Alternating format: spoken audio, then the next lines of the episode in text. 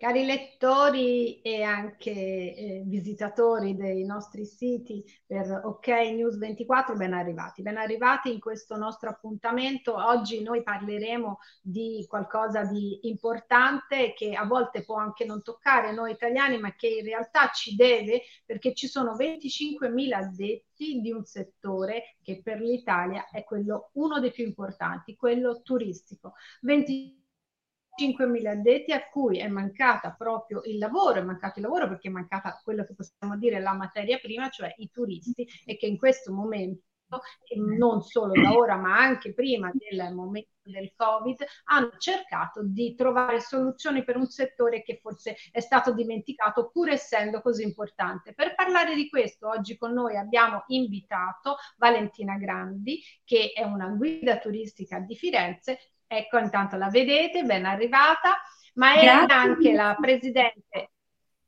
la presidente nazionale di Federagit di, eh, per la Confesercenti. Con lei parleremo di questo argomento importantissimo che riguarda un settore importante, dicevo appunto, del paese e anche perché domani stesso ci saranno delle manifestazioni nelle maggiori città d'arte perché la situazione è grave. Allora, eh, Valentina, vogliamo fare un, diciamo, una panoramica? Io ho accennato 25.000 addetti addetti eh, che si sono trovati senza un lavoro. Qual è la situazione? Allora Roberta, grazie per l'invito. Eh, il problema è vastissimo, di grande entità, eh, si tratta di professionisti che da un momento all'altro hanno visto cancellata tutta la stagione turistica e quindi sono a casa.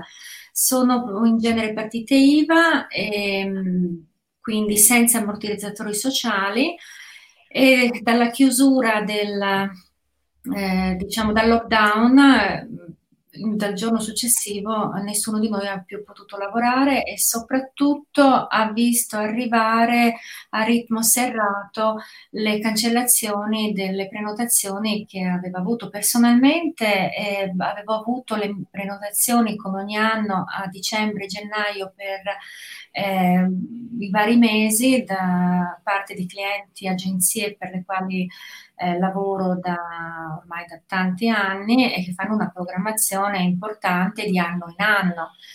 Queste prenotazioni sono state interamente cancellate. Nella stessa situazione si trovano tutti i miei colleghi e tutte le mie colleghe.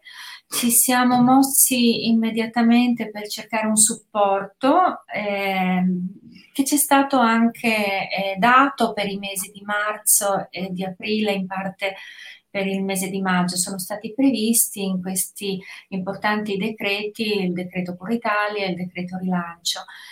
E sono però sostegni che sono stati dati a pioggia a tutti i lavoratori autonomi, indipendentemente dai settori, senza considerare che il comparto turistico le professioni turistiche hanno problematiche che sono completamente diverse. E per noi ha certo. significato perdere completamente la stagione e quindi eh, eh stiamo... Eh, Valentina, interrompo un attimo. Perdere la stagione vuol dire aspettare il 2021, quindi marzo 2021. Esatto, perché prima di marzo 2021 non c'è prospettiva di ripresa. E addirittura i bollettini dell'Enit, uno e due che sono usciti in queste settimane, parlano del 2022-2023 per tornare ai livelli del 2019. A noi interessa almeno iniziare. Il punto è che siamo in una fase in cui ancora di emergenza sanitaria, siamo solo nella fase 2, quindi non è possibile per le agenzie cominciare a programmare la prossima stagione dobbiamo sperare che anche la fase 2 si concluda e che ci siano misure di sicurezza sanitaria tali, non si aprano nuovi focolai, in modo che vengano ripristinati i trasporti internazionali, che ci siano delle misure eh, condivise a livello internazionale per quello che riguarda la mobilitazione, in modo da permettere agli operatori di programmare. Noi veniamo poi chiamati dagli operatori e quindi dalle agenzie eh, di viaggio che fanno incoming verso l'Italia. Ora parliamo poi di città d'arte che dipendono per l'85-90% dal turismo straniero, perché è vero che a Firenze, per esempio, eh, i turisti stranieri sono il 50%, ma sono anche quelli che hanno capacità di spesa e che quindi richiedono i nostri servizi. Noi lavoriamo in minima parte con eh, il pubblico italiano e lavoriamo molto con le scuole, questo sì, e tutte le gite scolastiche in primavera sono state completamente cancellate. Certo. Quindi quella percentuale di italiani che noi normalmente eh, abbiamo è praticamente sfumata completamente. Ci sono problemi con i trasporti, gli italiani vorrebbero probabilmente anche cominciare a muoversi, ma uh, in genere chi richiede la guida si muove in autobus e ancora non è chiaro se eh, le aziende diciamo, di autotrasporti, di pullman, sono in grado di garantire la copertura dei costi per muovere un certo, certo per mantenere il distanziamento ovviamente. Esatto, il nostro poi è un lavoro che implica il non distanziamento. Non esiste, diciamo così. Quindi, però, voi siete 25.000 persone che hanno ovviamente necessità come tutti. Domani mm. alcune sigle, qualcuno sarà in piazza. Abbiamo detto nelle maggiori città d'arte e anche Firenze sarà coinvolta? Sì, a Firenze si sono mobilitati i colleghi eh, pensando di dare un supporto alle trattative che noi come rappresentanti di categoria stiamo portando avanti dopo la presentazione degli emendamenti e le adozioni in Senato, stiamo contattando senatori e deputati in modo da sensibilizzarli rispetto alle richieste che noi abbiamo effettuato. Il punto è che probabilmente gli emendamenti verranno eh, votati a breve in modo da sbloccare anche una serie di finanziamenti che, eh, di misure che sono previste non solo per il turismo, che sono in minima parte, ma per il mondo produttivo e quindi eh, i tempi sono abbastanza stretti e noi siamo già scoperti, cioè non abbiamo nessun tipo di assistenza. Gli altri lavoratori autonomi hanno potuto iniziare probabilmente lentamente, ma chi ha un'officina, l'estetista, il, lo studio commerciale, ha comunque eh, ricominciato. Si deve attenere a misure di eh, sicurezza sanitaria, a certi protocolli e questo implica anche delle difficoltà, però hanno potuto cominciare. Noi, nonostante il nostro codice ATECO, sia, quindi di attività, sia stato comunque sbloccato come tutti gli altri, siamo completamente fermi perché dipendiamo dalla richiesta e quindi dipendiamo dai, turisti e non abbiamo prospettiva di ripresa, questo è il punto, perché ancora non sono state neppure prese in esame le misure che potrebbero, diciamo, garantire la mobilità eh, delle persone. Eh, quindi... quindi... diciamo che vostra, una delle vostre richieste sarebbe quello di avere un, un aiuto a questo punto, non un aiuto. Roberta, non sento. Ah, non mi senti? Eh, ah, è bello della diretta. Sì, ho perso la... Forse il microfono suo. No, No, no, penso che sia la linea. Io non so se mi sentono gli altri. Adesso mi senti, Valentina? Ecco, abbiamo Marco Priori. Sì, è, colleghi. È un carissimo collega di Livorno-Pisa, in queste zone, che lavora però anche a Firenze. Bene, infatti. Tra l'altro, eh, Marco, ora l'ho visto, mi, mi fa ricordare che eh, la moglie di Marco è anche una nostra collega, quindi sono due guide turistiche con bimbi senza, senza, reddito, a reddito zero e senza neppure una prospettiva. Ecco, Marco sicuramente è emblematico eh, di queste situazioni. Poi ci sono le persone monoreddito e queste sono comunque situazioni di grande difficoltà. Il nostro, tra l'altro, è un settore in, in cui ci sono molte, la presenza femminile insomma è una percentuale molto alta e quindi molte colleghe... Mi senti Valentina in questo adesso, momento? Adesso sento adesso mi senti, eh, chiediamo scusa ovviamente a chi ci sta seguendo, ma capita nelle dirette. Io volevo fare un'altra domanda perché il problema eh, vostro, al di là del Covid, viene da lontano, no? Perché la, la categoria eh, è anni che sta combattendo, perché ci sono stati cambiamenti anche a livello delle varie regioni e quindi voi avete difficoltà. In Toscana qual era la situazione pre-Covid? Allora, la situazione pre-Covid era una presenza di abusivismo uh, di dimensioni esagerate. E diciamo noi dipende un po' anche dai flussi turistici e dalle lingue che, eh, con cui si lavora.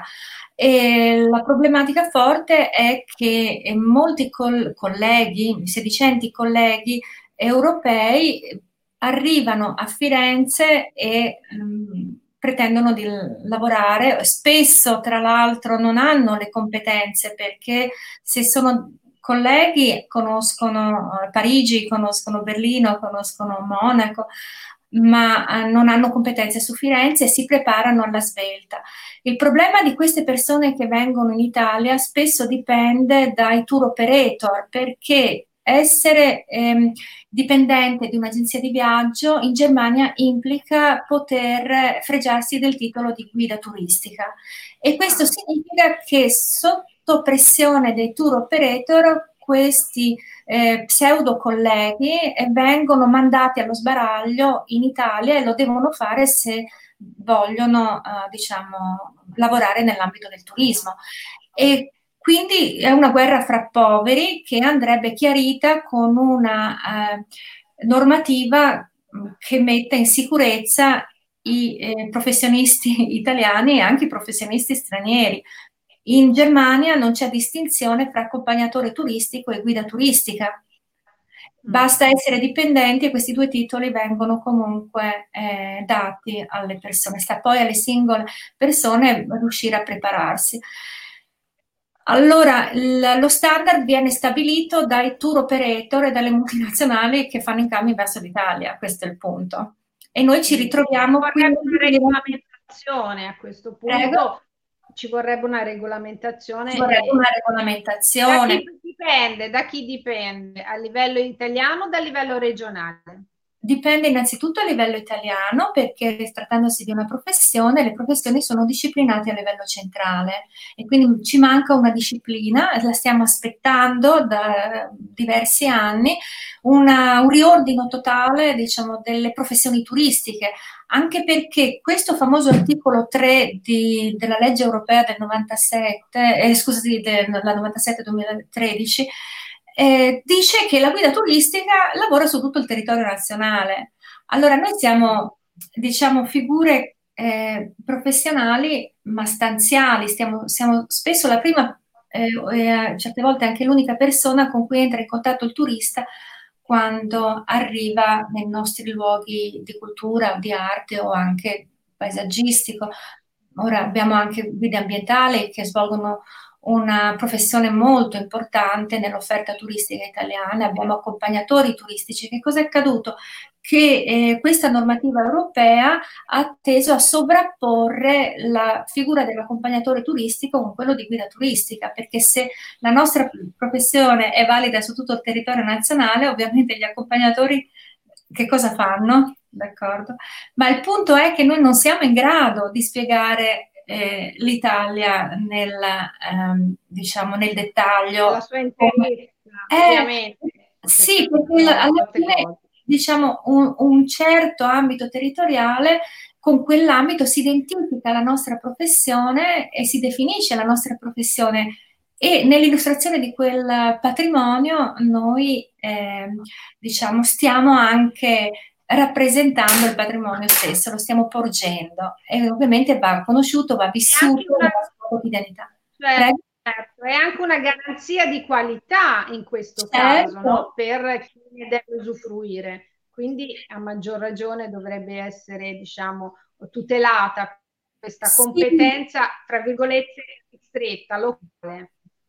E infatti questo poi è il punto che c'è stato un livellamento verso il basso degli standard, diciamo, non tanto degli operatori italiani che poi abbiamo in questi anni constatato che tutti tendono comunque a lavorare nell'area dove hanno conseguito, diciamo, la, eh, l'abilitazione perché sono preparati in quell'area e in genere scelgono una um, un corso che si trova nella zona, perché comunque poi i docenti sono preparati fondamentalmente su eh, questa zona, pur avendo comunque anche una, diciamo, una formazione di carattere generale, poi si scende nello specifico, ci si prepara sullo specifico e si tende a lavorare comunque nell'area in cui si vive, perché il rapporto poi con il visitatore è un rapporto eh, particolarmente di vicinanza, perché stiamo raccontando certo, il territorio che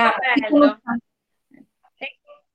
E questa è una cosa molto bella. Un'altra domanda, Valentina. Allora, abbiamo Simonetta Alpietti che dice purtroppo molti viaggi organizzati citano il famoso accompagnatore eh, di lingua e il turista raramente riesce a capire la differenza fra accompagnatore e guida. E eh, effettivamente quello che abbiamo è detto. Così perché c'è una manipolazione da parte dei tour operator stranieri, va anche detto che eh, i tour operator italiani eh, in genere hanno un altro atteggiamento, ma i tour operator italiani, le agenzie di viaggio italiane in genere sono specializzate nell'outgoing e quindi eh, diciamo, organizzano viaggi per gli italiani e quindi il bacino d'utenza è al massimo 60 milioni verso l'estero. Sono una percentuale molto limitata di tour operator che si occupano di italiani che si occupano dell'incoming.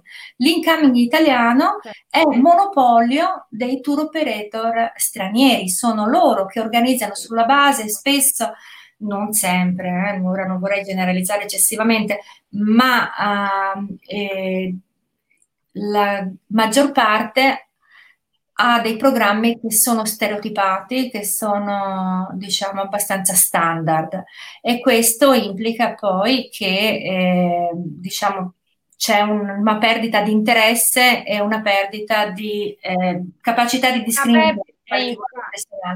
Brava, infatti, e non solo quello, anche perché poi i poveri turisti, molti arrivano, hanno dei percorsi talmente anche veloci no? nel nostro paese che non è possibile in città come Firenze, Roma, Venezia eh, fare dei, dei, viaggi così eh, veloci o vedere qualcosa di importante e poi vengono veramente trattati non proprio benissimo. Sappiamo di storie, ne abbiamo raccolte tante. La domanda che volevo fare, Valentina, è anche questa. Voi però cominciate ad avere eh, dimmi se eh, è, così, qualche problema anche ad entrare nei musei, perché eh, anche i musei cominciano ad avere le loro guide interne, visto che adesso ci sono i manager no, di ogni museo. Sì, allora questo è un problema che andrebbe risolto soprattutto con uh, una normativa più chiara e anche se in teoria non lo potrebbero fare perché l'illustrazione diciamo, del patrimonio è competenza della guida turistica e quindi eh, c'è una interpretazione estensiva della norma da parte dei gestori museali o di chi gestisce il patrimonio eh, storico e artistico che collettivo. Questo è un uh, problema che eh, in questo momento si sta ponendo uh, a maggior ragione. Abbiamo problemi, per esempio, in questo momento addirittura con l'opera del Duomo di Firenze. Ora noi dobbiamo pagare un biglietto per entrare, oppure dobbiamo aver cioè, prenotato... Sì, noi guide cioè, dobbiamo guide personalmente dentro al Battistero e al Museo dell'Opera del Duomo con i nostri clienti, a meno di aver eh, organizzato precedentemente, almeno cinque giorni prima, aver fatto la prenotazione e il pagamento di, eh, dei biglietti. Allora noi cerchiamo di suggerire durante il nostro percorso ehm, musei, chiese, di, cerchiamo costantemente di estendere diciamo, le, ehm, di ampliare il programma per suggerire eh, altre modalità di fruizione. Il Museo dell'Opera del Duomo è un museo che noi amiamo proporre in modo particolare, non solo per le opere di Donatello o di Michelangelo o di Luca della Robbia che troviamo all'interno, anche perché ha un carattere espositivo estremamente ehm, coinvolgente. E poi si tratta del centro religioso di Firenze che raccoglie un po' la storia della città Purtroppo ci troviamo in questa situazione, non lo possiamo suggerire se noi abbiamo incontrato la mattina i clienti, non possiamo ipotizzare di ehm, improvvisare dicendo entriamo anche al Museo dell'Opera del Duomo, entriamo anche al Battistero perché in quel caso il biglietto è a carico eh, nostro, il nostro biglietto lo dobbiamo pagare. E questa è una cosa veramente eh, incredibile. Allora, da quanto tempo è entrata in vigore? Voglio, voglio tenere fuori i musei. Prego? Dicevo, da quanto tempo è, è entrata in vigore diciamo, questa norma? Quando è riaperto, quindi sono, credo, forse una settimana dopo il lockdown eh, il museo ha riaperto e ha riaperto con nuove condizioni, che sono queste, e noi ci siamo eh, scontrati, sì, siamo rimasti molto perplessi e stiamo cercando di capire perché eh, l'opera del Duomo abbia questa resistenza nel permetterci di entrare normalmente improvvisando all'interno del museo, anche perché è un museo che è visitato, per fortuna non è un museo inflazionato e quindi, come vi dicevo, è perfettamente coinvolgente ed è un museo che noi abbiamo sempre eh, promosso in tutte le... Eh, ogni volta che abbiamo avuto la possibilità. Questo restringe la possibilità di offrire la visita al museo dell'opera del Duomo. Accade anche in altri contesti in cui avvertiamo che ehm, ten, i gestori tendono a rendere complessa, complicata eh, l'entrata con i nostri clienti in quel museo e quindi stanno evidentemente puntando su eh, un'organizzazione delle visite eh, che tende a tenerci eh, all'esterno. E forse si sono fatti questa idea che noi, che le guide turistiche sono poi quelle che stanno solo eh, diciamo sulla piazza o che girano solo con l'ombrellino. Noi ecco, allora probabilmente c'è proprio la confusione di cui parlavamo prima cioè esatto. anche da parte dei del, diciamo, dirigenti dei vari musei c'è una confusione che è quella data dalla eh, creazione di due categorie, una preparata ed una no. Sì. Ehm, e infatti questo problema, secondo voi, è quello che voi porterete insieme ovviamente a, quello che, a, tutto quello che riguarda il Covid e quindi quello che dovrete avere per sostentamento fino almeno alla ripresa del tutto, oppure sì. adesso questa parte l'avete un attimo lasciata perdere perché è più importante? Eh, no, no, noi siamo in pista e stiamo... Sì, perché vorremmo anche arrivare alla ripresa con una normativa uh, conclusa e a disposizione in modo da tutelare i professionisti e dare prospettiva. Eh, le raccontavo precedentemente, mh, mm, brevemente, che eh, tanti colleghi nuovi che sono diventate guide turistiche negli ultimi anni non hanno aperto la partita IVA perché non si sentono sicuri di poter investire in questa professione. E quindi occorre una normativa precisa per dare un, tutela e sicurezza e, e desiderio di investire eh, in questa professione che può dare un uh, futuro al diciamo, al professionista stesso che sceglie questo lavoro. Certo. Allora, abbiamo pochi minuti, ma io volevo chiedere una cosa. Adesso per diventare guida turistica ci sono anche dei corsi regionali. Sì. Ecco, sono, eh, abilitano, sono allo stesso livello vostro? Che tipo sono di persone arrivano? In questo momento i corsi di guida turistica sono sospesi perché attendiamo la normativa. Anche questo parte questo momento, sì. ma sono persone che poi hanno, possono prendere la partita IVA, sono allo stesso vostro livello, ah. come funziona?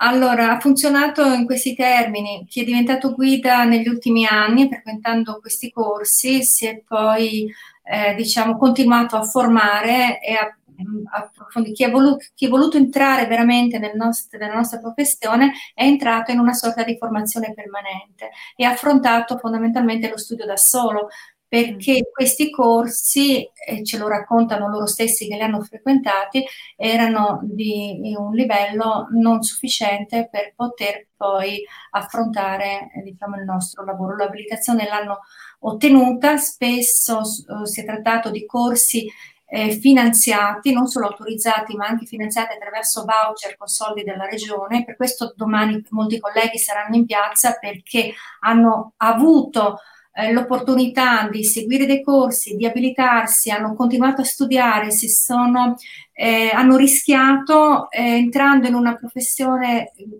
comunque incerta, l'unica sicurezza era vedere i turisti che arrivavano e questo dava un minimo eh, diciamo, di prospettiva e oggi sono assolutamente eh, diciamo, fermi.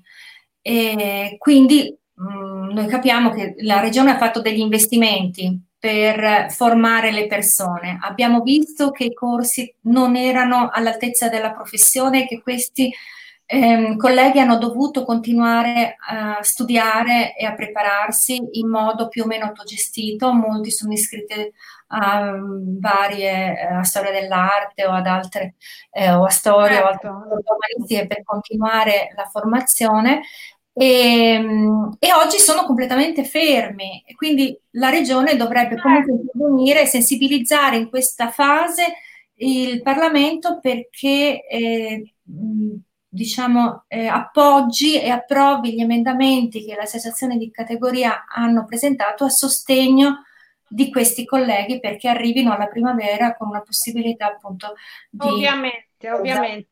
Noi vi seguiremo. Un'ultimissima cosa, siamo in chiusura.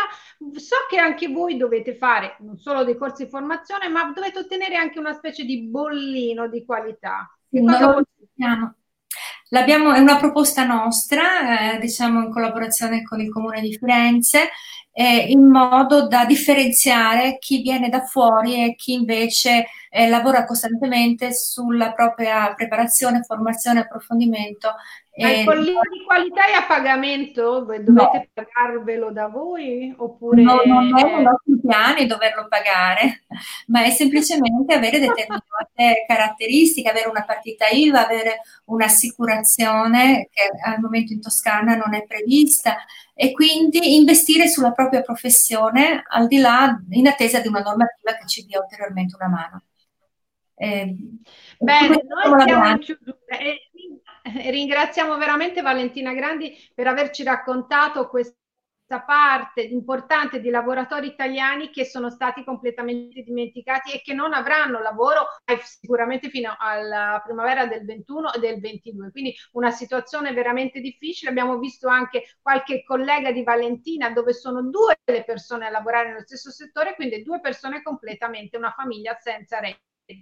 Quindi eh, noi seguiremo domani anche la manifestazione che ci sarà a Firenze come in altre città e noi vi auguriamo ovviamente di ottenere quanto prima quanto state richiedendo perché eh, siete veramente un grande, importantissimi per il territorio italiano e noi vi ringraziamo per il lavoro che fate.